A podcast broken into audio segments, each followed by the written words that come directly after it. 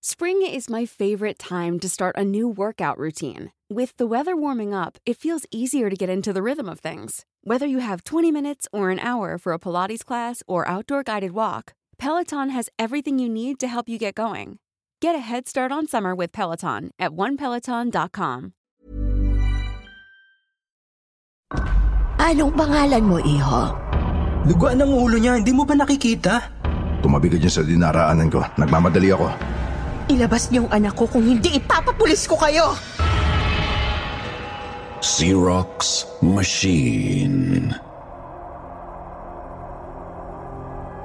Sa mga kakwentong takipsilim naming mahilig makinig sa mga narrations, huwag niyo pong kalimutan ha, bumisita kayo sa isa pa naming channel na Sityo Bangungot.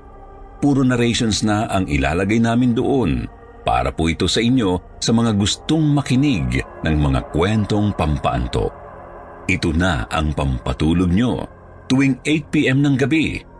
MWF lang muna sa ngayon. Huwag niyo pong kalimutan. Sityo Bangungot.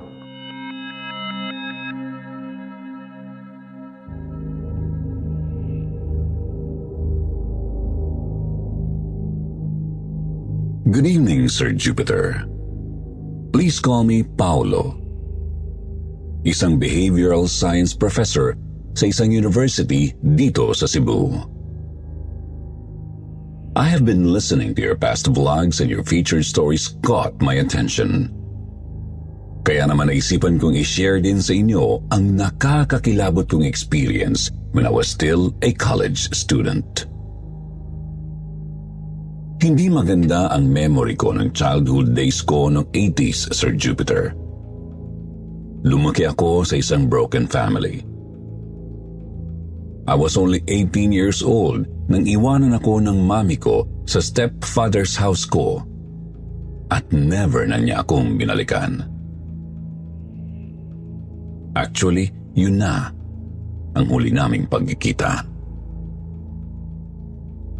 I was forced to live in a low-class subdivision sa Kainta noon. Nakatira kami ng stepdad ko sa isang lumang two-story house na sobrang dilim at sobrang secluded from our neighbors. Tatlong taon ko pa lang na nakakasama noon ang lalaking ipinagpalit ng mami ko sa biological father ko, kaya hindi ko siya kalkulado, kabisado at kilala ng lubos. Itago na lang natin siya sa pangalang Julio, ang aking stepfather.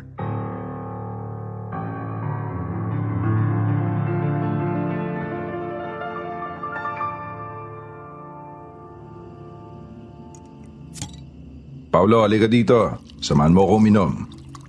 Hindi po ako umiinom, Dad. Nak ng putya. 18 ka na. Hindi ka pa ba nakakatikim ng alak? Natry ko na po. Niyaya ako ng mga kaklase ko. Hindi ko talaga gusto yung lasa. Ano ba yung kanina mo pang pinapanood dyan sa labas ng bintana? Yung matandang babae kasi, Dad. Kaninang hapon pa yan naglalakad sa harapan ng bahay natin. Sinong matanda? Patingin nga. Ayun, Dad, oh. Kanina pa yan nagpapaskil ng papel sa bawat poste dito sa subdivision, eh. Eh, baka may negosyo siyang gustong i-anunsyo. Hindi, Dad, eh. Sinirox na picture ng nawawalang bata yung nasa paskil. Eh, baka nawawala yung apo niya. Alam mo, isara mo na nga itong bintana. Tsaka iwasan mong kakadungaw dito. Ilang beses ko na sinabi sa'yo na kailangan sarado palagi lahat ng bintana at pintuan natin. Mahirap na, uso ang akyat bahay dito.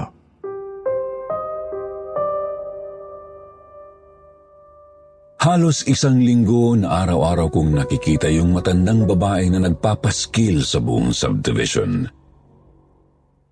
At sa buong linggo na yon, hindi siya nagpapalit ng damit. Mukha siyang diboto ng puong Nazareno sa Quiapo sa suot niyang plain maroon dress na may taling dilaw sa bewang. Nasusundan ko siya sa bawat bahay na dinidikitan niya ng paskil kasi naglalakad lang ako papasok ng subdivision namin noon sa tuwing uuwi ako from school. Sa sobrang curiosity ko, Binasa ko isang araw ang nakasulat sa long coupon band na dinikit niya sa isang poste. Ang nakasulat, Missing Child. Nakasirox ang picture pero sulat kamay ang mga salitang Missing Child. Pentel pen ang ginamit. May picture ito ng isang 8-year-old na batang lalaki na nakasuot ng party hat. Walang ibang detalye. Walang pangalan, walang address, walang kung ano pa kundi yung sinirox na candid picture ng batang lalaki na mukhang naglalaro sa labas ng bahay nila. Yung itsura ng bahay sa picture, kamukha ng mga bahay sa subdivision namin. Tinitigan ko ng matagal yung paskil. Nagulat na lang ako nang may humawak bigla sa balikat ko. Huwag mong tatanggalin, ha? Ay, hindi po. Binabasa ko lang, Lola, yung paskil ninyo. Araw-araw akong nagkakabit, nagdidikit sa bawat bahay, sa bawat poste. Tinatanggal ng homeowners. Ah, ganun po ba? Ano po bang pangalan ninyo, Lola? Celia, Ilang taon na po itong apo ninyo? apo? Ah, hindi ko yan apo. Hindi ko nga kilala yung batang yan eh. Ah, ganun po ba? Bakit kayo po ang inutusan na magdikit eh may edad na po kayo? Sino pong nag-utos sa inyo na magkabit ng mga paskil na yan? Yung mga kaibigan ko, Sino pong mga kaibigan ninyo? mga duwende.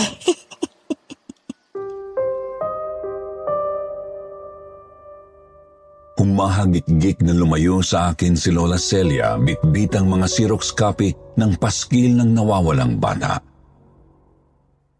To be honest, imbis na matakot sa sinabi niya, natawa ako deep inside.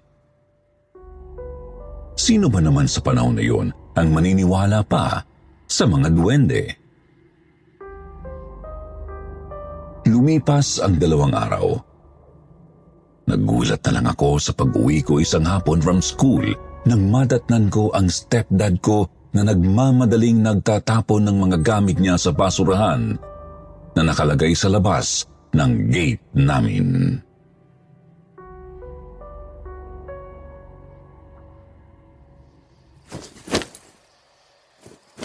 Dad, anong nangyayari? Bakit nyo tinatapon lahat ng gamit nyo sa basurahan? Pati mga old pictures ninyo tinapon nyo? Susunugin ko. Tumabi ka dyan sa dinaraanan ko. Nagmamadali ako. Bakit nga? Sayang naman tong mga lumang pictures nyo. O pati tong bago nating picture sa Tagaytay. Tinapon nyo rin? Itong solo picture mo. Ako kumuha nito ah. Itapon mo na yan. Huwag mo akong pakikialaman. Maganda yung pagkakakuha ng larawan na yan. Lola Celia? Nakangiting kinuha ni Lola Celia ang ilang pictures ng stepdad ko at ibinulsa ito sa marunyang bestida bago siya nagdikit ng paskil sa gate namin. Hoy, tanda. Ano yung dinidikit mo dyan sa gate ko? Tanggalin mo yan. Pati ba naman ikaw, Julio? At paano mo nalaman ang pangalan ko, tanda? Sinabi sa akin ng mga kaibigan ko. Pasabot ka ba nila Mario Alaman? Siguro. Utang ina. Umalis ka dito sa gate ko. Dad, wag mo siyang... Itinulak ng napakalakas ng stepdad ko si Lola Celia sa basurahan. Kitang-kita ko kung paano tumama ang ulo nito sa simento. Duguan si Lola Celia ng damputin ko. Sabi ko na nga be, spiya ka ni Mario. Ang hayop na yon gumamit pa ng matanda para lang manmanan ako. Anong manmanan, Dad? Sino si Mario? Bakit at paano niya magiging kasabot si Lola Celia? Bitiwan mo yung matandang yan. Kasabot yan ni Mario. Dad, duguan ang ulo niya, hindi mo ba nakikita? Pwede kang ipapulis ni Lola sa ginawa mo. Polis? Hindi. Hindi.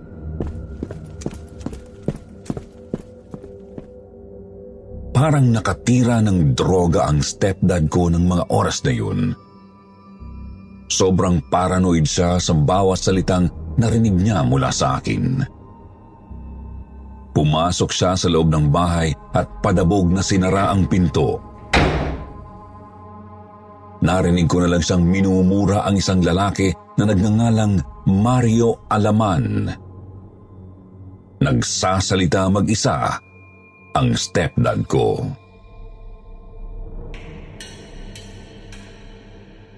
May mga bagay talaga na mahirap intindihin, iho. Ano pong ibig niyong sabihin, Lola? Hindi mo naman ako maiintindihan kahit na ipaliwanag ko sa iyo ngayon. Nakita kong ayaw tumigil ang pagdurugo ng sugat ni Lola Celia sa ulo. Natakot ako, Sir Jupiter.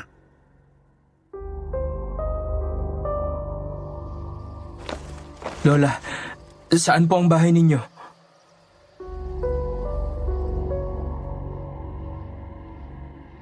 Imbis na itakbo sa ospital si Lola Celia, ay iniatid ko na lang siya sa bahay niya. Natakot kasi ako na baka malaman ng mga doktor na ang stepdad ko ang dahilan kung bakit nagdugo ng malala ang ulo ni Lola Celia at i-report pa nila sa pulis ang stepdad ko. Prinoteksyonan ko lang ang stepdad ko, Sir Jupiter. Mabilis kong inakay si Lola Celia pa uwi. Nasa pinakalikod ng subdivision ang bahay ni Lola. Malapit na ito sa sementeryo na katabi lang ng subdivision namin. Lumang-luma na ang bahay niya. Madilim ang bahay namin, pero mas madilim ang bahay ni Lola Celia dahil napapalibutan ito ng mga malalaking puno at mga halamang puro tinik. Pinaliguan ko si Lola Celia, Sir Jupiter. Sa dami ng dugo na umagos sa ulo niya, hindi kakayanin ng alkohol o punas lang. Nakapagtatakang hindi nasaktan si Lola habang sinashampo ko ang ulo niya.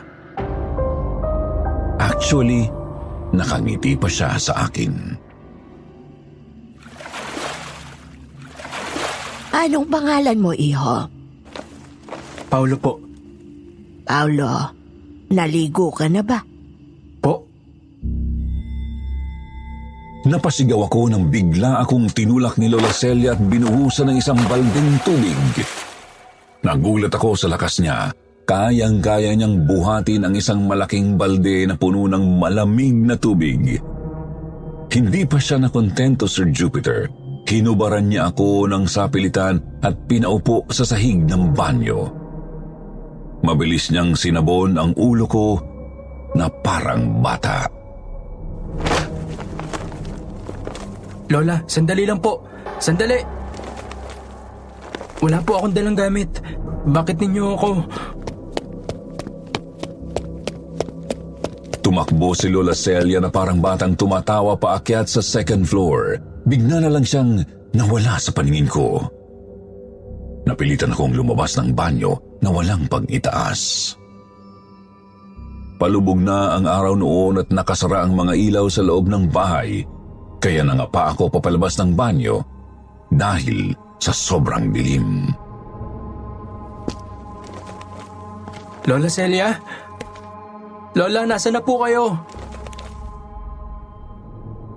Bigla na lang lumiwanag ang paligid at nagulat ako sa sunod-sunod na flash ng kamera na halos bumulag sa mga mata ko.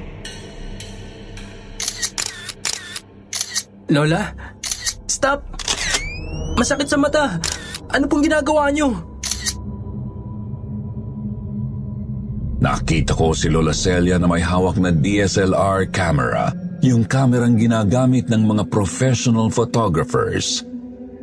Panay ang kuha niya sa akin ng picture habang nakatopless ako. Lola, tama na po!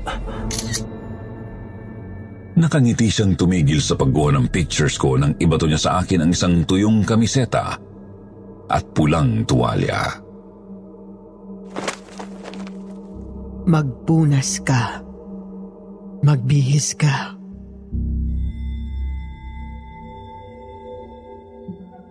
Doon ako nagsimulang mawirduhan kay Lola Celia. Kakaiba ang aura niya nung mga oras na yun. Parang hindi siya matanda kung umasta. Nakasuot na siya ng puting pantulog habang pinupunasan ang mahaba niyang buhok na puro uban na. Kaswal na kaswal niyang pinatuyo ang buhok niya sa harapan ko na parang wala siyang malaking sugat sa ulo. Ang nakapagtataka. Parang naghilom agad ang sugat niya. Wala ng dugo na tumutulo. Nangilabot ako. Hindi ako nakaimik. Nagpunas ako ng mabilis at isinuot ang kamisetang binigay niya. Maya-maya pa ay natigilan ako nang makita kong tadtad ng mga pictures ang isang dingding ng sala ni Lola Celia. Samot-saring pictures ng mga bata at matanda ang nakatamtaks sa dingding. Lahat ng mga tao sa pictures hindi nakatingin sa lente ng kamera. Lahat ng shots, candid ang pagkakakuha. Napaatras ako imbis na lumapit sa mga larawan sa dingding. Nabangga ako sa isang pamilyar na machine sa likuran ko. Ha? Nilingon ko kung ano ang natamaan ko at nagulat ako nang makakita ako ng isang lumang Xerox machine. Marahang kinalikot ni Lola Celia ang kamera na hawak niya. Umupo siya sa baitang ng hagdanan at pabulong na nagkwento. Mahilig talaga ako sa photography. Bata pa lang ako, mahilig na akong kumuha ng mga picture. Kaso, ayaw ng tatay ko na maging fotograpo ako. Wala naman daw babaeng fotograpo. Hindi raw ako yayaman kapag ginawa kong trabaho ito. Pero isang araw, nasa biyahe ako noon pa uwi sa probinsya namin nang maaksidente yung bus na sinasakyan ko.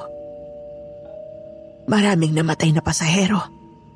Kabilang na doon yung katabi ko sa upuan na naging kaibigan ko sa biyahe. Isang fotograpo. Kinuha ko sa kanya ang kamerang ito. Oo, kinuha ko sa kanya. Pero hindi ko ninakaw. Patay na siya eh. Sino pang gagamit? Sayang naman, hindi ba? Kaya Isinilid ko itong kamera sa dala kong bag noon. Bago ako lumabas ng nayuping bus na binangga ng isang malaking truck. Mabuti po at nakaligtas kayo sa aksidente. Salamat sa mga kaibigan ko. Kaibigan? Mga kaibigang duwende. Hindi ba sinabi ko na sa'yo? Hindi ka naniniwala? Kung sa bagay, kahit mga kalaro ko noon, hindi ako pinaniwalaan. S- Sorry po ha, pero hindi rin po ako naniniwala sa mga duwende. Sa libro ko lang kasi nababasa ang tungkol sa kanila.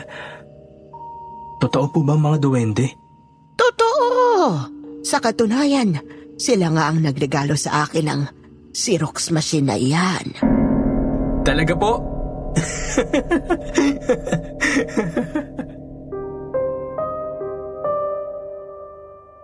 Pinagtawanan ko na lang si Lola Celia ng mga oras na yun.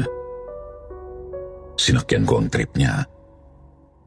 Sa lahat ng nakilala kong matanda, kakaiba siya. Mahilig siya sa gadget. May DSLR camera na alam na alam niyang gamitin At may Xerox machine pa na kayang-kaya niyang buting-tingin.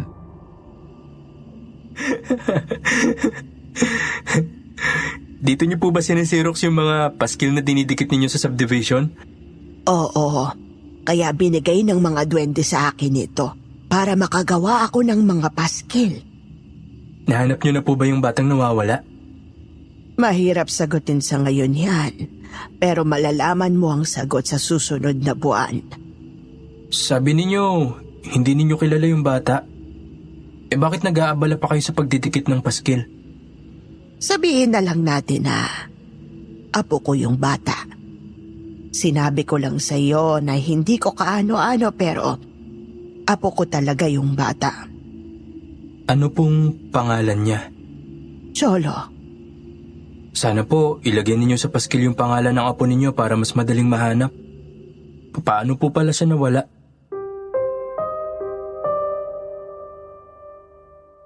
Nakaramdam ako na nagsisinungaling si Lola Celia.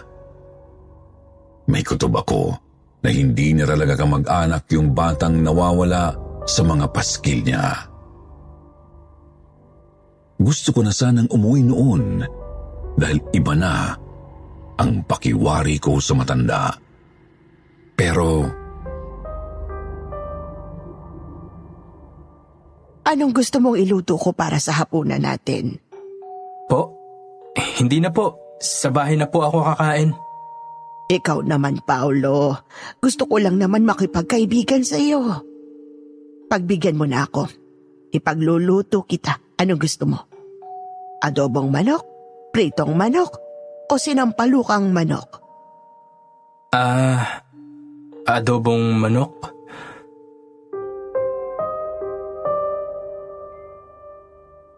Wala na akong nagawa kundi ang maghapunan ng basa ang pantalon nung gabi na yun sa bahay ni Lola Celia. Habang kumakain kami, ay marami kaming napag-usapan. Ikinuwento ko sa kanya ang tungkol sa mami ko at nagkwento naman siya ng masayang kabataan niya noong nasa probinsya pa siya. Lumipas ang ilang linggo.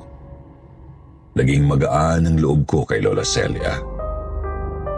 Palagi ko na siyang binibisita sa bahay niya after school at tinutulungan ko na rin siyang magdikit ng paskil sa bawat poste ng subdivision. Tinuring ko siyang tunay na lola ko bilang lumaki akong walang mga nakagis ng lolo at lola. Isang araw, maaga akong ginising ng napakalakas na katok sa pintuan ng bahay.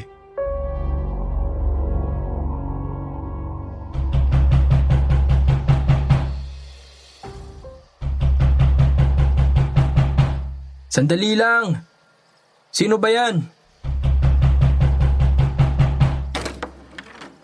Ikaw bang gumawa ng paskil na to? Hawak ng isang mestisang babae ang isang paskil na halos isang buwan nang dinidikit ni Lola Celia sa buong subdivision. Halos ingudngud niya sa mukha ko ang paskil na kinuha niya sa gate namin. Anong pangalan mo? Paulo. Paolo, ikaw bang gumawa ng poster na to? Hindi po ako. Ako si Camille. Mami ako ni Cholo, ang batang nasa picture. Nawawala ang anak ko kagabi pa. Kinuha mo bang anak ko, Paolo? Eh, Sandali, S- sandali lang po. Unang-una, hindi po ako ang gumawa ng paskil na yan. Pero nakita kita kahapon na nagdidikit ng mga papel sa poste na malapit sa bahay namin. Dahil gusto ko lang tumulong. Picture ng anak ko ang nasa paskil. Nangilabot ako nang lapitan kong maigi yung mga dinikit mong paskil malapit sa bahay namin. Kanina ko lang nakita ng malapitan. Paano ka nagkaroon ng kopya ng picture ng anak ko? Eh, nung isang araw ko lang nakuha ang picture niyang to sa AGFA kung saan ako nagpa-develop ng birthday pictures niya. Ayan o, tingnan mo siya sa poster na to. Naka-party hat pa siya. Imbitado ka ba sa party ng anak ko? Paano mo siya nakuna ng picture? Wala akong alam sa sinasabi niyo, ate. Anong wala? Nasaan ang anak ko? Hindi ko alam. Paolo, ilabas mo ang anak ko. Kagabi pa siya nawawala. Imposible. Bakit imposible? Dahil halos isang buwan ng araw-araw na dinidikit ni Lola Celia ang mga paskil na yan sa buong subdivision. Hindi ka ba aware na isang buwan nang nakakalat ang picture ng nawawalang bata na apo ni Lola Celia? Apo Nino? Matagal nang patay ang nanay ko. At Milagros ang pangalan niya, hindi Celia. Apo ni Lola Celia ang nasa poster na hawak mo, Ate Camille. Hindi niya apo ang anak ko. Sino yung Lola Celia na yan? Halika, sumama ka sa akin. Puntahan natin si Lola Celia sa bahay niya. Mabilis kaming pumunta ni Camille sa bahay ni Lola Celia. Pero papalapit pa lang kami sa bahay ng kaibigan kong matanda ay pinigilan akong bigla ni Camille. Sandali. Dito nakatira yung Lola Celia na sinasabi mo. Oo, ate. Dito nga. Bakit? Matagal nang walang nakatira sa bahay na yan eh. Halos 10 years nang binibenta yan. Inalok pa sa amin yan ng Homeowners Association kung interesado kaming mag-asawa na bilhin ang bahay na yan. Pero humindi ang husband ko. Bakit siya humindi? Malas daw. Katabi raw kasi ng sementeryo sa likod. Bakod lang ang pagitan. Tingnan mo. Pero dito nakatira si Lola Celia na gumawa ng mga paskil. Sigurado ka? Oo. Narinig mo yun? Xerox machine yun ni Lola Celia. Yun ang ginagamit niya sa pagpiprint ng mga posters ng missing child na sinasabi mong anak mo. Paano mo nagawang magpaskil ng poster ng anak ko prior to his missing? Siguro magkasabot kayo ng matandang sinasabi mo, no? Ate, please stop. Sinamahan kita dito para tulungan ka, okay? Wala akong kinalaman sa pagkawala ng anak mo kagabi. Kung anak mo nga siya, Anak ko si Cholo! malalaman natin ang totoo. Halika sa loob. Mabilis kong kinalagkan ang nanginginig sa takot na si Camille papasok sa bahay ni Lola Celia. Laking gulat namin nang makitang umaandar ang Xerox machine mag-isa. Naka-automatic printing mode ito.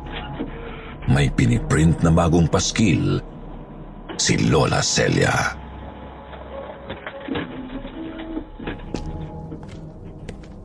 Lola Celia? Lola Celia? Nasaan po kayo? Ilabas niyong anak ko kung hindi ipapapulis ko kayo! Sandali lang ate. Aakyatin ko sa itaas si Lola Celia baka natutulog pa. Mabilis akong umakyat sa second floor ng lumang bahay ni Lola Celia at nagulat ako sa nakita ko.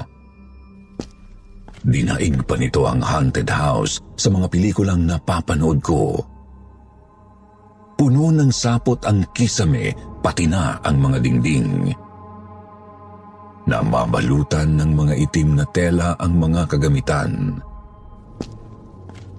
Dalawa lang ang kwarto, pero sira-sira ang mga kama at tukador. Pinasok ko ang isang kwarto at kinilabutan ako sa nakita ko.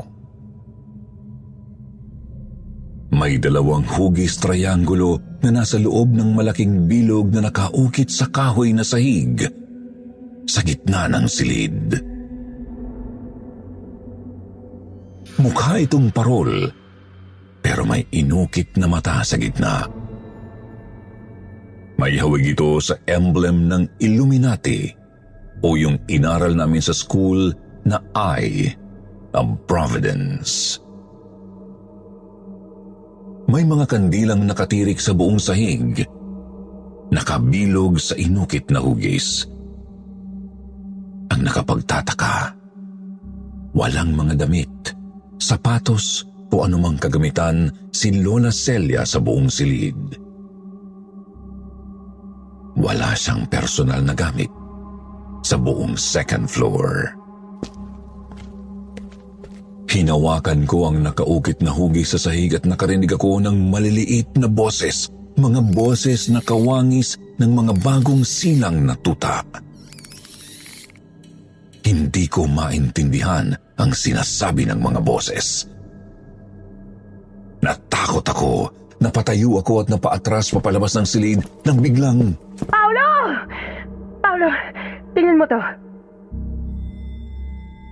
Naagaw ang atensyon ko ng pagtawag ni Camille. Mabilis akong bumaba sa ground floor.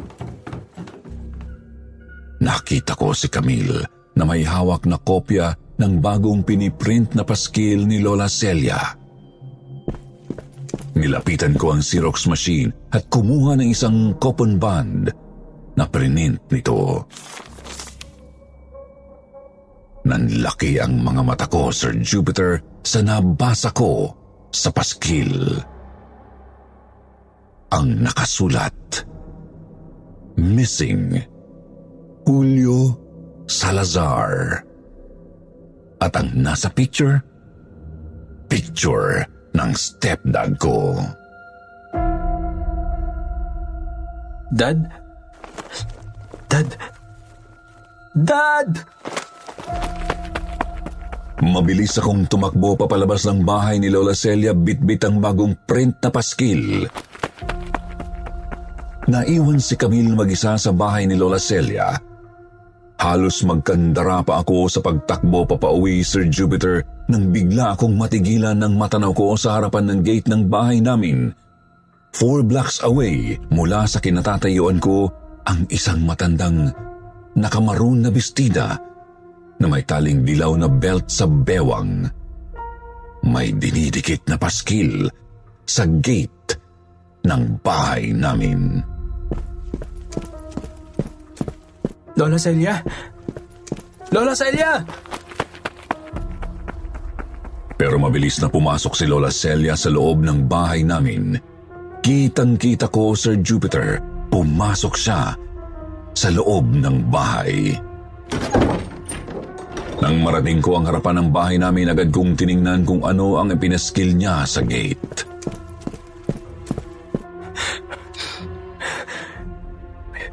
Missing. Julio Salazar. Nangatog ang tuhod ko. Pero mabilis akong pumasok sa loob ng bahay para habulin si Lola Celia. Lola Celia! Lola Celia! Alam kong nandito kayo sa loob ng bahay. Nasaan ka? Mabilis akong umakyat sa second floor para tignan kung anong nangyari sa itaas. Lola Celia? Kayo ba yan? Bigla akong napasigaw nang biglang bumukas ang pintuan ng silid ng stepdad ko at tumambad sa harapan ko ang hindi ko inaasahan. Ah!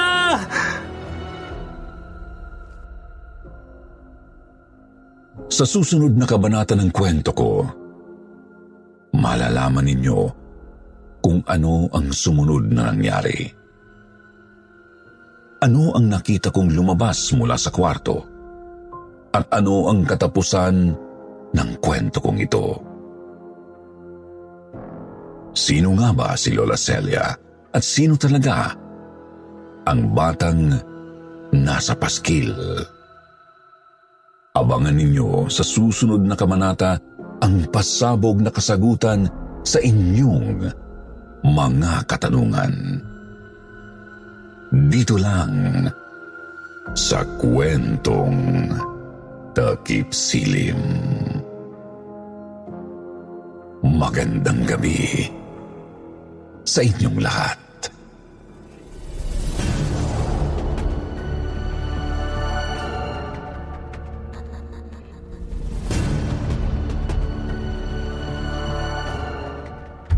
Alamin at pakinggan ang mga totoong kwento at salaysay sa likod ng mga misteryosong pagpatay at nakakamanghang pangyayari sa mga krimen na naganap sa iba't ibang sulok ng mundo.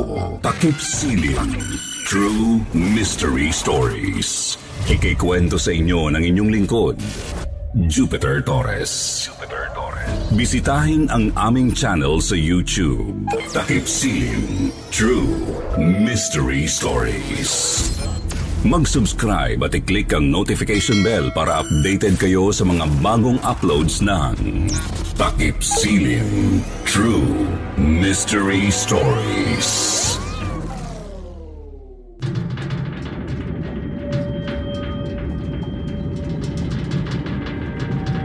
Ito ang katotohanang bumabasag sa mga hirayang nakatago sa ugat ng isipan. Ito ang lagusan papunta sa mundong wala pang nakakakita. Ito ang mundo ninyong kinasasabikang matuklasan. Sa mundong pilit mong tinatalikuran ang nakaraan, hinahabol ka pa rin ng alaalang pinagmulan ng lahat ng puot at galit na sadyang umihila sa iyo pabalik sa sinumpang nakaraan. Papunta sa kailalimang puno ng misteryo at hiwaga.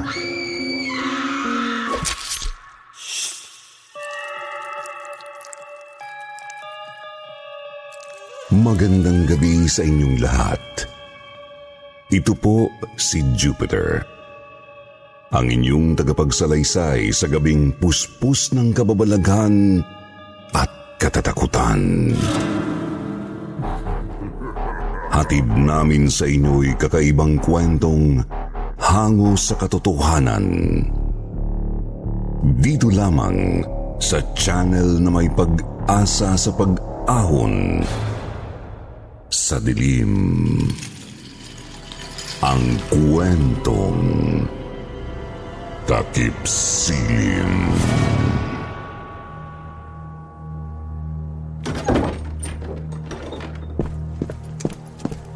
Lola Celia! Lola Celia! Alam kong nandito kayo sa loob ng bahay. Nasaan ka? Mabilis akong umakyat ng second floor para tignan kung ano ang nangyari sa itaas.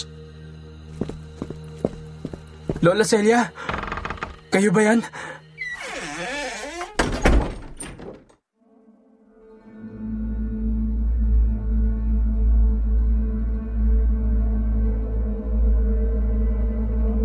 Good evening, Sir Jupiter. Ako po si Paulo from Cebu. At muli po akong nagbabalik upang ipagpatuloy ang mind-boggling at napaka-unforgettable experience ko noong college student pa lang ako. Taranta at nangangatog akong umakyat sa second floor ng bahay namin nang bigla akong napasig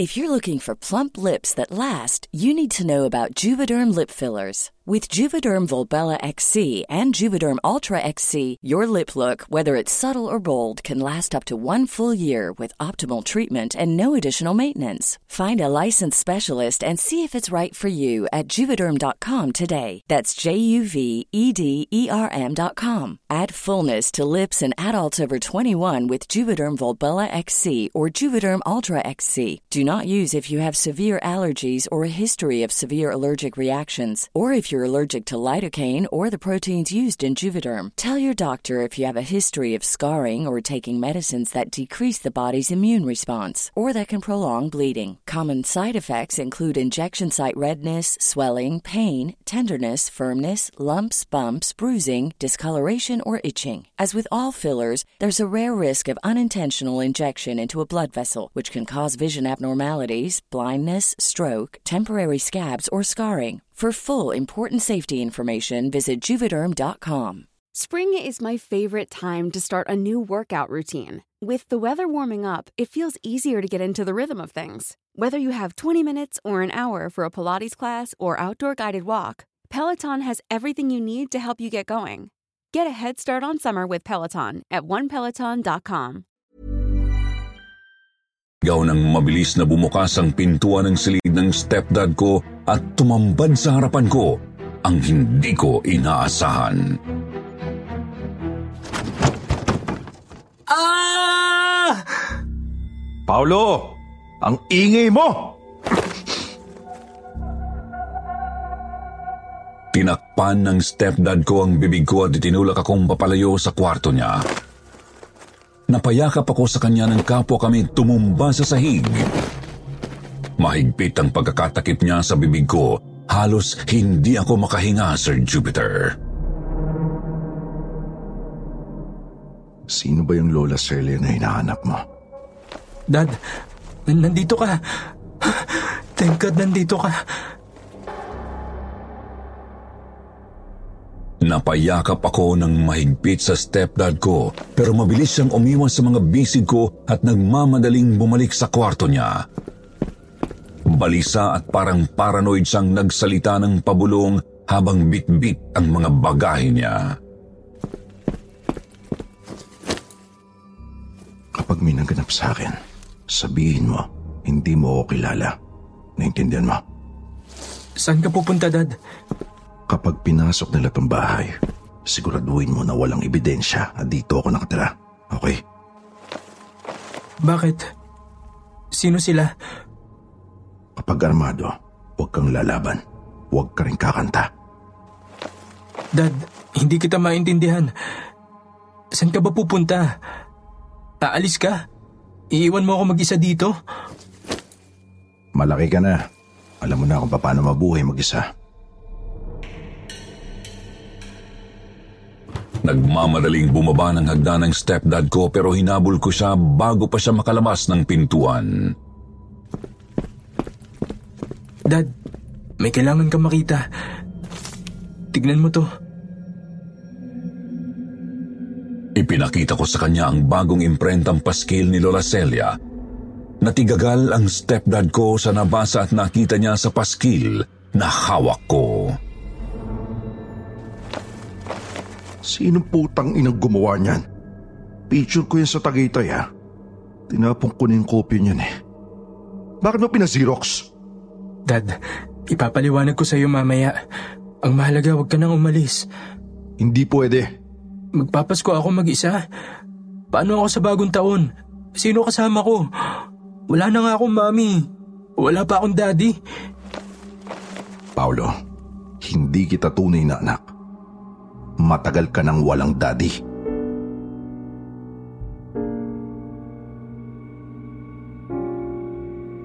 Biglang huminto ang pag-ikot ng mundo ko. Naudlot ang pagtulo ng luha ko sa napakasakit na katotohanan ng sinabi ng stepfather ko, Sir Jupiter.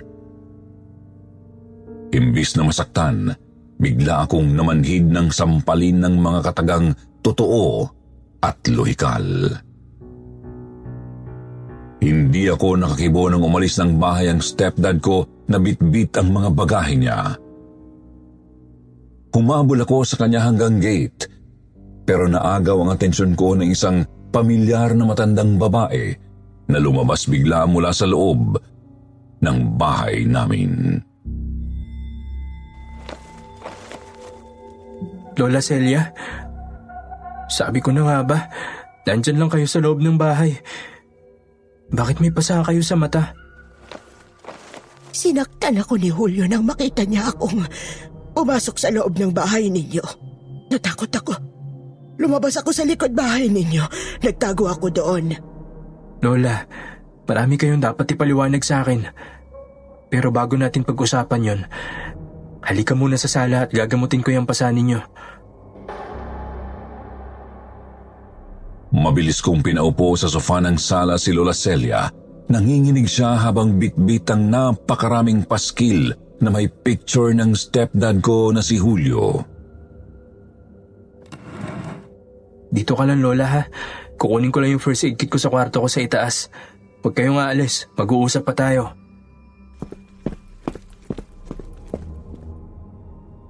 Mabilis akong umakyat sa kwarto ko at kinalkal ang cabinet ko.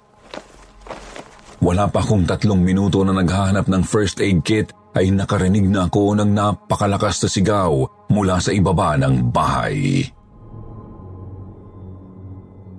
Paulo! Paulo! Bumaba ka rito!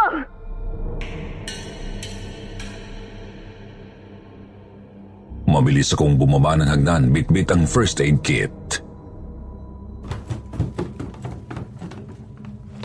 Totoo ba yung sinabi ng katulong ninyong matanda? Katulong na matanda? Wala kaming katulong dito. Sandali. Nasaan si... Eh bakit sabi ng matandang inabutan ko rito? Ang tatay mo raw ang kumidnap sa anak kong si Cholo. Totoo ba? Nasaan ang tatay mo? Ilabas mo ang tatay mo! Wala akong tatay. Biglang natigilan si Camille sa lakas ng pagkakasigaw ko. Sino ang nagsabi sa'yo na may tatay ako? Wala akong tatay. Matagal na akong nakatira dito mag-isa. Sinungaling! Tsaka wala kaming katulong na matanda. Eh sino yung matandang babae na kausap ko dito kanina? Bigla akong natigilan. Hindi ko kaagad nasabi ang pangalan ni Lola Celia. May kung anong bagay na nagtulak sa akin na huwag sabihin ang pangalan niya para protektahan si Lola Celia kay Camille. Ewan ko, Sir Jupiter, pero bata pa lang ako. May ugali na akong ganun. Mapagprotekta sa mga taong napamahal na sa akin. Alam kong mali, pero ginagawa ko. Baka multo yung nakausap mo. Multo? Sige, tingnan natin kung sinong mumultuhin sa kulungan kapag hindi mo nilabas ang tatay mo. Padabog na lumabas ng bahay namin si Camille, ang tunay na nanay nung batang nasa paskil na Cholo raw ang pangalan. Biglang umalingaw sa utak ko ang mga hinabilin ng stepdad ko.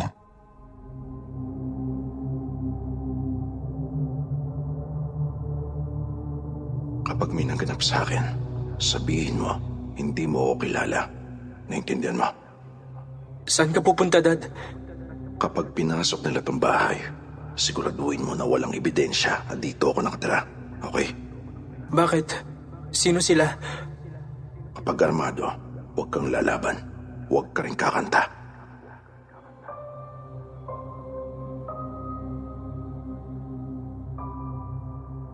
Dumating ang kinhapunan. Isang grupo ng pulis ang kumatok sa bahay namin. Kasama nila si Camille at ang asawa nitong hapon.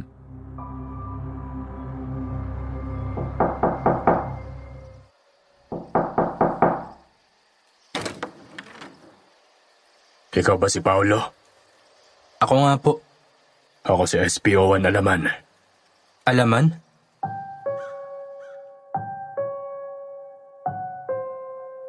Kinabahan ako bigla. Narinig ko na ang pangalang yun mula sa stepdad ko. Lalo akong ninervyos nang makita ko ang baril niya at ng mga kasama niyang matatabang pulis. Nandyan ba ang tatay mo? Pwede ba naming makausap? Wala po akong tatay. Mag-isa lang po ako nakatira dito. Sinungaling yan, mamang pulis. Tinatago niya lang yung tatay niya. Tingnan niyo sa loob ng bahay nila. I'm sure, nandyan yung tatay niyang kidnapper. Nagtatago lang. Kailangan nyo ng search warrant bago kayo makapasok sa bahay ko. Miss, tama po ang sinabi ng binatang ito. Kailangan niyo munang kumuha ng search warrant sa opisina.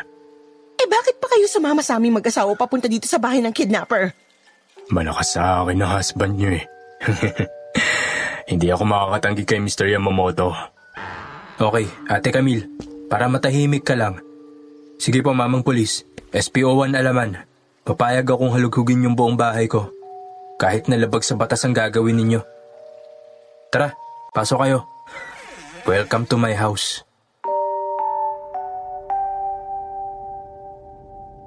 Walang takot na hinalughog ng mga pulis ang buong bahay namin ng stepdad ko. Hindi tumigil si Camille at ang asawa nitong hapon sa kakatawag sa pangalan ng anak nila. Akala siguro nila nakatago sa second floor yung bata.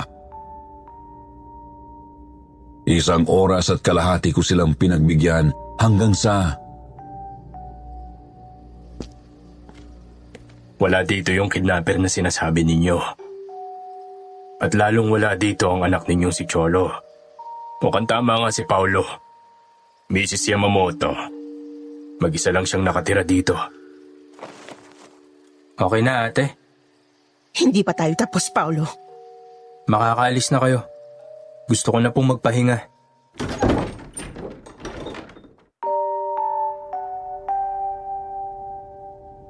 Para akong naupos na kandila sa panlalata nang umalis sila ng bahay. Bakit ako nang sinungaling? Para ba protektahan ang stepdad ko o para iligtas ang sarili ko sa gulo? Hindi ko napuntahan si Lola Celia ng gabing yun. Pero nang sumunod na araw, alas 6 pa lang ng umaga ay sinugod ko na siya sa bahay niya para alamin ang totoo tungkol sa mga paskil na ginagawa niya. Lola Celia? Lola Celia, si Paulo po ito. Pwede ba kitang makausap?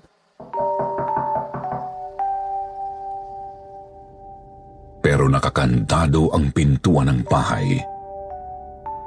Nakakadena pa ang doorknob nito. Lumipas ang mga araw at hindi ko na nakita pa si Lola Celia sa tuwing pupuntahan ko siya sa bahay nila. To make the long story short, nagpasko at nagbagong taon akong mag-isa sa loob ng madilim naming bahay. Dumating ang ikatlong linggo ng Enero.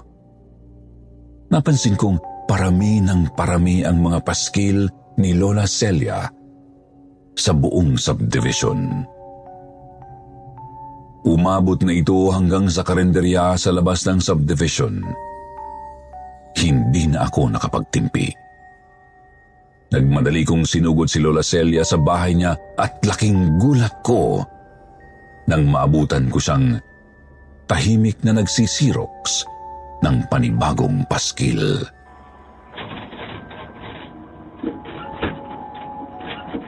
Lola Celia, ang tagal kitang hinanap. Saan kayo nang galing? Ano ang ibig sabihin ng mga ginawa ninyong paskil? Ibig bang sabihin nun, mawawala rin ang stepdad ko? Lola, sumagot ka!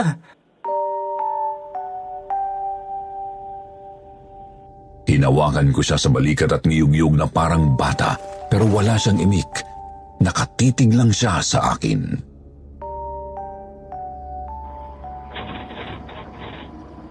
Hindi niyo apo si Cholo. Hinahanap siya sa amin ng nanay niyang si Camille. Bakit kailangan ninyong magsinungaling sa akin?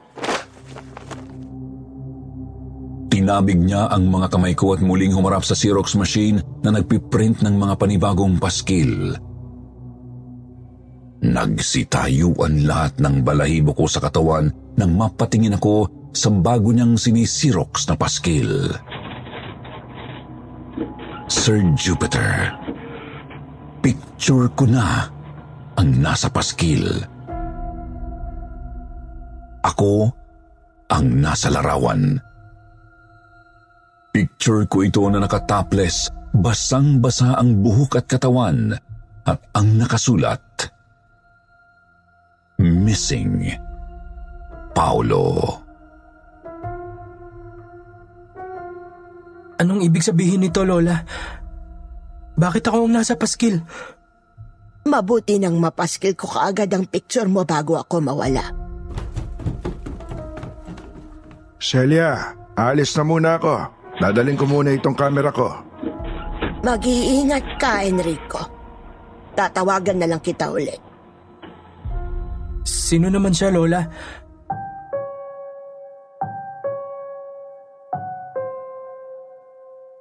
Napatitig ako sa isang lalaking sobrang payat. Kulukulubot ang balat at nakadamit ng kulay maroon na t-shirt na may print na mukha ng Nazareno. Bitbit niya ang DSLR camera na ginamit ni Lola Celia sa pagkuha ng pictures ko noong una kong punta sa bahay niya. Mabilis na lumabas ang matandang mukhang nasa 68 years old na. Hahabulin ko sana siya, pero nakarinig ako ng ilang kalabog mula sa second floor.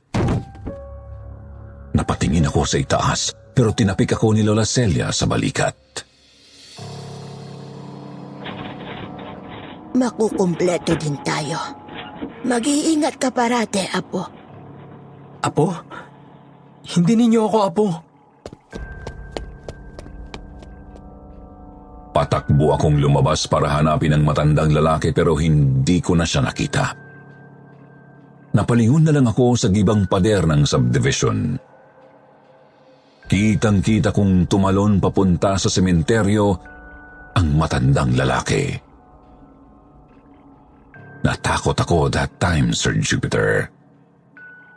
Inside my mind, tinanong ko ang sarili ko kung bakit ganun kalalakas gumalaw ang mga matatandang nakikilala ko. Umandar ng mabilis ang utak ko.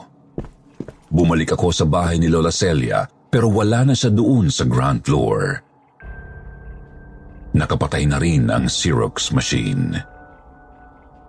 Kumuha ako ng maraming kopya ng mga bagong paskil at kumaripas ng takbo papunta sa pulisya. Pagdating sa police station, walang umasikaso sa akin agad. Naghintay ako ng mahigit anim na oras para lang pala pagtawanan ng the same team ng mga matatabang pulis na nagkalughog sa bahay namin nung nakaraang gabi. Inalas kanila ako ng todo nang ipinakita ko ang bagong paskil na ako na ang nasa picture. Nagtututpik pa ng bulok niyang bagang si SPO1 Alaman nang kausapin niya ako sa opisina niya.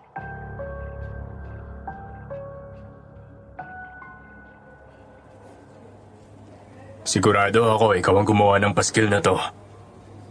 Hindi ako. Si Lola Celia. Kilala ko na kayong mag-ama. Lalo na yung si Julio na tatay mo. Mga sinungaling kayo. Miyembro ng sindikato ang tatay mo. Nangingidnap sila ng mayayamang bata. Hindi totoo yan. Magagaling kayong magsinungaling, Paulo. Lalo na yung tatay mo. Gusto ba namang angkinin mag-isa yung ransom money? Paano naman kami? Ayaw ni General ng ganon. Umalis ka na sa bahay ninyo hanggang maaga pa. Dahil tinimbrahan ko na si Boy Negro at ang mga tauhan ni General kagabi pa. Kung hindi nila mahahanap si Julio, ikaw ang ipapako nila sa krus. Natakot ako sa sinabi ni SPO1 Alaman. Para akong napunta bigla sa isang action movie at ang stepdad ko ngayon ang bida kontra bida. At ako ang sidekick niya sa kwento. Lalo akong naguluhan ng mga oras na yon.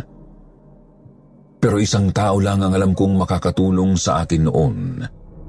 Ang pinag-ugatan ng lahat. Si Lola Celia. Mabilis akong tumakbo pabalik sa bahay ni Lola Celia at doon naabutan ko siyang nagluluto ng maraming ulam.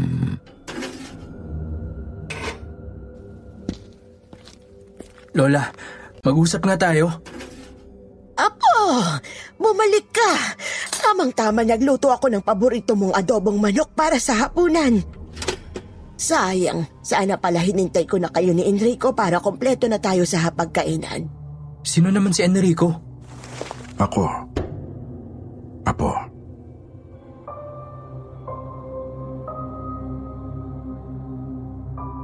Muli kong nakitang matandang lalaking nakamaroon t-shirt na bumaba ng hagdan. Nakasabit sa leeg niya ang strap ng DSLR camera. Ikaw si Enrico? Kaano-ano kayo ni Lola Celia? Ako ang may-ari ng kamera na ito. Isa akong fotograpo. Lola, akala ko ba patay na yung lalaki may-ari ng camera na yan? Iyon ang kwentong inimbento namin mag-asawa para makalayo kami sa tatay ni Celia. Pero ang totoo, na maaksidente ang bus, isa ako sa mga nakaligtas. Alam mo, Lola Celia, sinungaling ka talaga. Ang dami mong imbentong kwento. Hindi ko na alam kung anong totoo. May mga bagay talaga na mahirap intindihin, Iho. May mga bagay na ayaw mong gawin, pero kailangan mong sundin. Ano ang kinalaman ninyo sa pagkawala ng batang anak ni Camille? At bakit kayo gumawa ng paskil ng tatay ko? Paolo, apo, walang demonyo dito. Sino ba talaga kayo? Mga kaibigan ng mga duwende? Duwende? Dati ako may-ari ng photocopy shop sa Carriedo. Xerox ang negosyo ko. Yang Xerox machine yan, akin yan. Regalo ko kay Celia. Kasi gusto niya. Sa inyo ang Xerox machine? Sinungaling ka talaga, Lola. Lahat naman tayo kailangang magsinungaling. Paminsan-minsan. Para mabuo ang pangarap natin. Nagpiprint din ako ng mga larawan. May maliit akong dark room kung saan ginagawa kong buhay na larawan ang mga nakuna ng kamera sa negatibo. Doon ko unang nakausap si Celia. Sa studio ko sa Carriedo. Pinadevelop ko sa kanya ang mga birthday picture ng tatay ko. Tinanong niya kung mahilig ako sa fotografiya. Sabi ko, oo. Tinanong niya kung deboto rin ba ako ng poong Nazareno dahil sa suot kong bestidang ito. Sabi ko, oo. Hindi ako nagsinungaling, Paolo. Dating manguhula sa Quiapo si Celia. Tuwing biyernes, doon ko siya nakikitang nakaupo sa tabi ng simbahan. Isa siyang magaling na manguhula. Madalas niya akong hulaan. Sabi niya, magiging magkasawa kaming dalawa pero Hindi magkakaanak. Malungkot man pero nangyari ang sabi ng mga duwende. Ano yun? Naririnig ko na naman ang mga boses nila. Ang mga duwende. Ang simbolo na nakita mo sa sahig sa itaas ay ang altar ni Celia. Sa tuwing nakaupo siya sa gitna nito, may mga boses siyang naririnig. Bumubulong at nagsasabi ng mga sagot sa katanungan niya. Karaniwan ng mga binubulong sa kanya ng mga kaibigan niya ay mga pangalan ng taong mawawala pa lang. O kaya ay mamamatay pa lang. At kabilang ba doon ang tatay ko? Bakit nasa paskil ang picture ko, Lola? Mawawala din ba ako? Mamamatay din ba ako? Nasa paskil ka na, Paolo. Ano sa tingin mo ang ibig sabihin noon? Padabog akong umalis ng bahay ni Lola Celia. Hindi ko na alam noon kung ano ang totoo sa hindi. Gulong-gulo ang isip ko pero mas lalo akong nilamon ng pagkabaliw nang makita kong may van na kulay puti na nakaparada sa harapan ng bahay namin. Matapang akong lumapit sa sasakyan at laking gulat ko na lang nang dakmain ako ng isang negrong armadong lalaki na nakaitim na bonnet.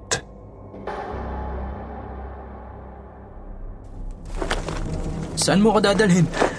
Bitawan mo ko! Lumaban ako. Tinanggal ko ang bonnet na suot ng lalaki at sumambulat ang malinaw na detalye ng mukha niya. Sumigaw ako ng saklolo, pero dinala na ako ng mamang negro sa harapan ng sasakyan at tinalian ang mga kamay ko bago pinaharurot ang sasakyan.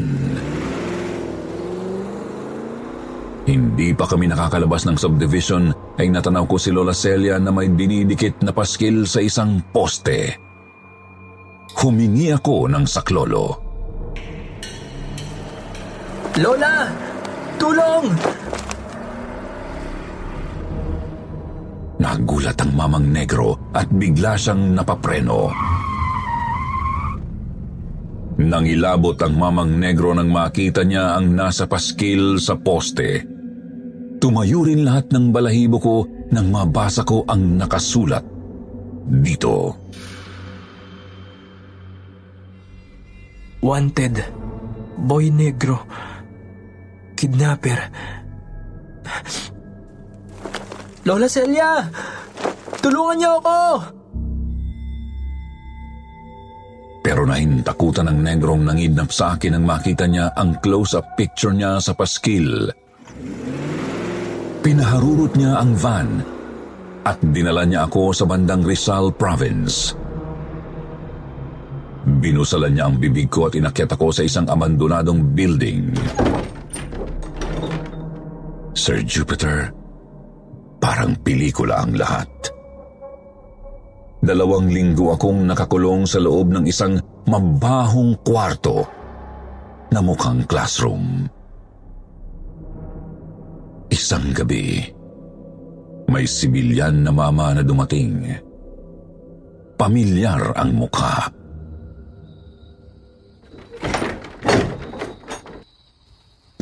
Paulo, SPO1 alaman?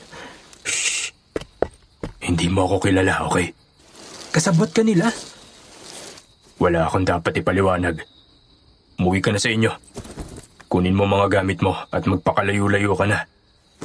Patay na si Boy Negro.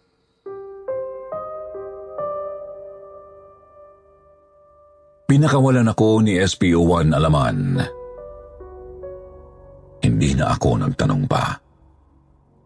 Sa sobrang nerbiyos at takot ko ay nagtatakbo akong papauwi sa bahay namin. Pagdating sa bahay, madaling araw pa lang noon, ay ginulat ako ng isang pamilyar na matandang lalaki. Si Lolo Enrico.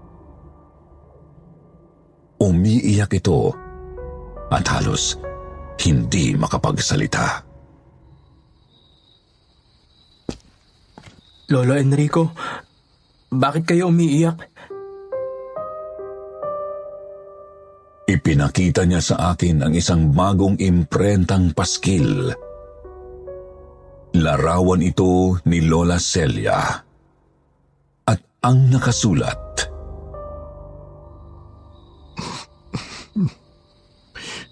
R.I.P. Celia. Alaala ng pamilya. Nanginginig man ako sa sobrang pagod, puyat at takot. Ay nagawa kong hilahin si Lolo Enrico pabalik sa bahay ni Lola Celia. Sino ang gumawa ng paskil na yan? Siya mismo. Si Celia. Nasaan siya? Nasaan si Lola Celia?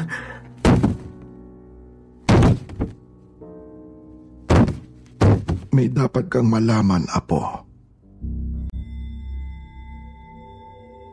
Dahan-dahan akong inakay ni Lolo Enrico papunta sa second floor ng bahay. Dinukot niya ang susi mula sa bulsa niya at binuksan ang isang silid na hindi ko napasok noon. Laking hilakbot ko, Sir Jupiter, habang sinususian ni Lolo Enrico ang kandado ng pintuan. Palakas ng palakas ang mga maliliit na boses habang unti-unting nabubuksan ang pinto. Ay palaki ng palaki ang mga ungot na naririnig ko. Bumukas ang pintuan at sinindihan ni Lolo Enrico ang mga ilaw. Tumambad sa harapan ko ang hindi ko inaasahan, Sir Jupiter. Isang napakagandang silid na naaadornohan ng mamahaling wallpaper. Napakalinis ng kwarto at napakabango. Amoy insenso at bulaklak. May long dining table sa gitna na nakapatong sa isang pulang carpet. Sa ibabaw ng table ay may nakahain na masasarap na pagkain.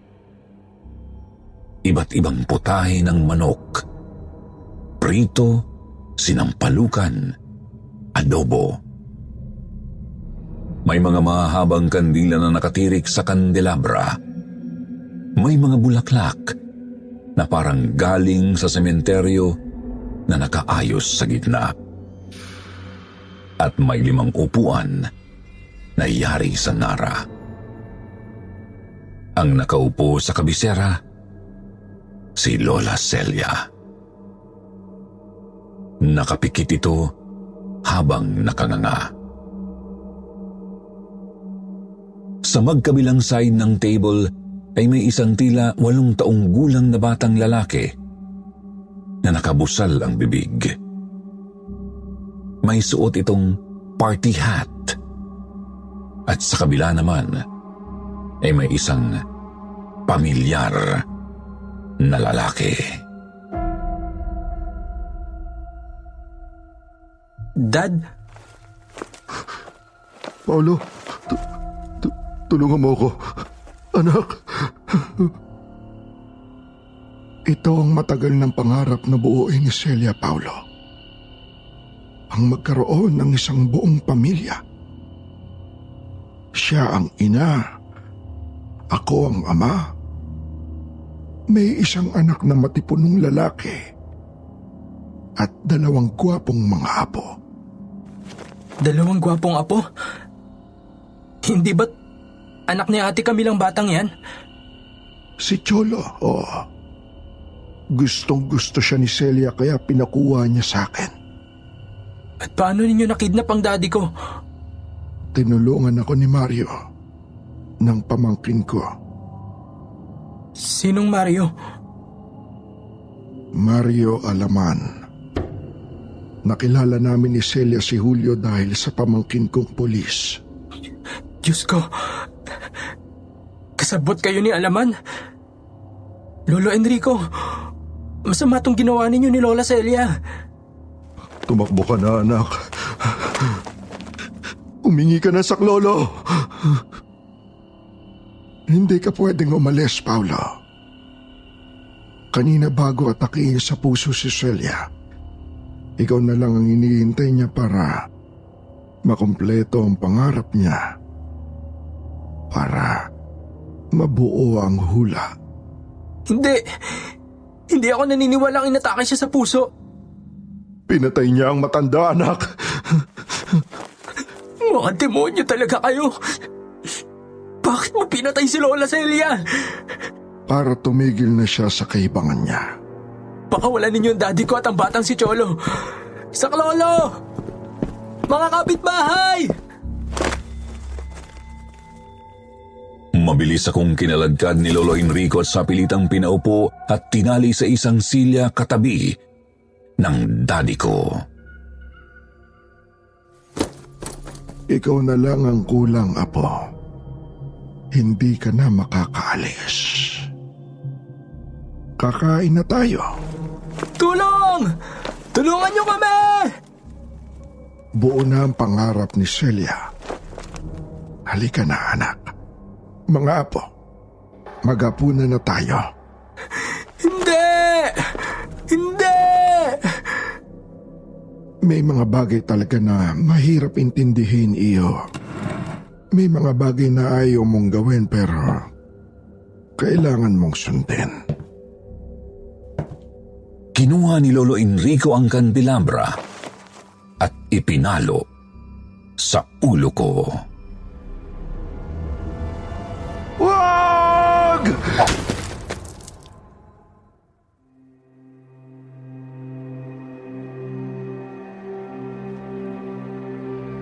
At dito nagwawakas ang kakaibang karanasan ko noong 18 years old ako. Sa totoo lang, hindi ko na alam kung paano kami nakatakas ng stepfather ko at ang batang si Cholo mula sa madilim na bahay ni Lola Celia. Hindi na malinaw ang mga detalye ng pagtakas naming magama dahil kahit mismo ang stepdad ko Ayaw niya nang balik-balikan pa ang insidenteng yun sa buhay namin. Ang alam ko lang, nakabalik si Cholo sa pamilya niya at naospital ako ng matagal. At hindi nakulong si Lolo Enrico. Bago pa raw ilibing si Lola Celia sa sementeryong nasa likod ng subdivision, ay nawawala na raw ito. Matapos akong makalabas ng ICU pagkatapos ng pitong buwan na pagkakakomatos ay dinala na ako sa stepdad ko sa Cebu. Dito na kami nagsimulang muli ng tahimik at maayos na pamumuhay. Nabalitaan na lang namin na namatay sa salvage si SPO1 Mario Alaman. Namatay nang hindi alam kung sino ang tumira sa kanya. Nang mabawi ko ang lakas ko, nag-aaral ako ng psychology sa isang sikat na university dito sa Cebu at hindi naglaon. Kasabay ng pagpanaw ng stepdad ko ay naging isang ganap na behavioral science professor na ako. Isang guro na nagtuturo about mental health at psychological matters and supernatural phenomenon. Parang kwentong pocketbook. Isang pelikula. Isang nobela na aakalain mong imbento lamang. Ngunit ang lahat ng shinare ko sa inyo ay totoong nangyari sa akin. At hindi ako nagsisinungaling, Sir Jupiter. Dahil yan ang number one kong itinuturo sa mga estudyante ko. Ang bawat kasinungalingan ay may kaakibat na kaparusahan. At sa tuwing nakakakita ako ngayon ng Xerox machine, isa lang ang nararamdaman ko takot na maulit ang nakaraan na matagal ko nang ayaw balikan. Hanggang dito na lamang po. Maraming salamat at magandang gabi sa inyong lahat.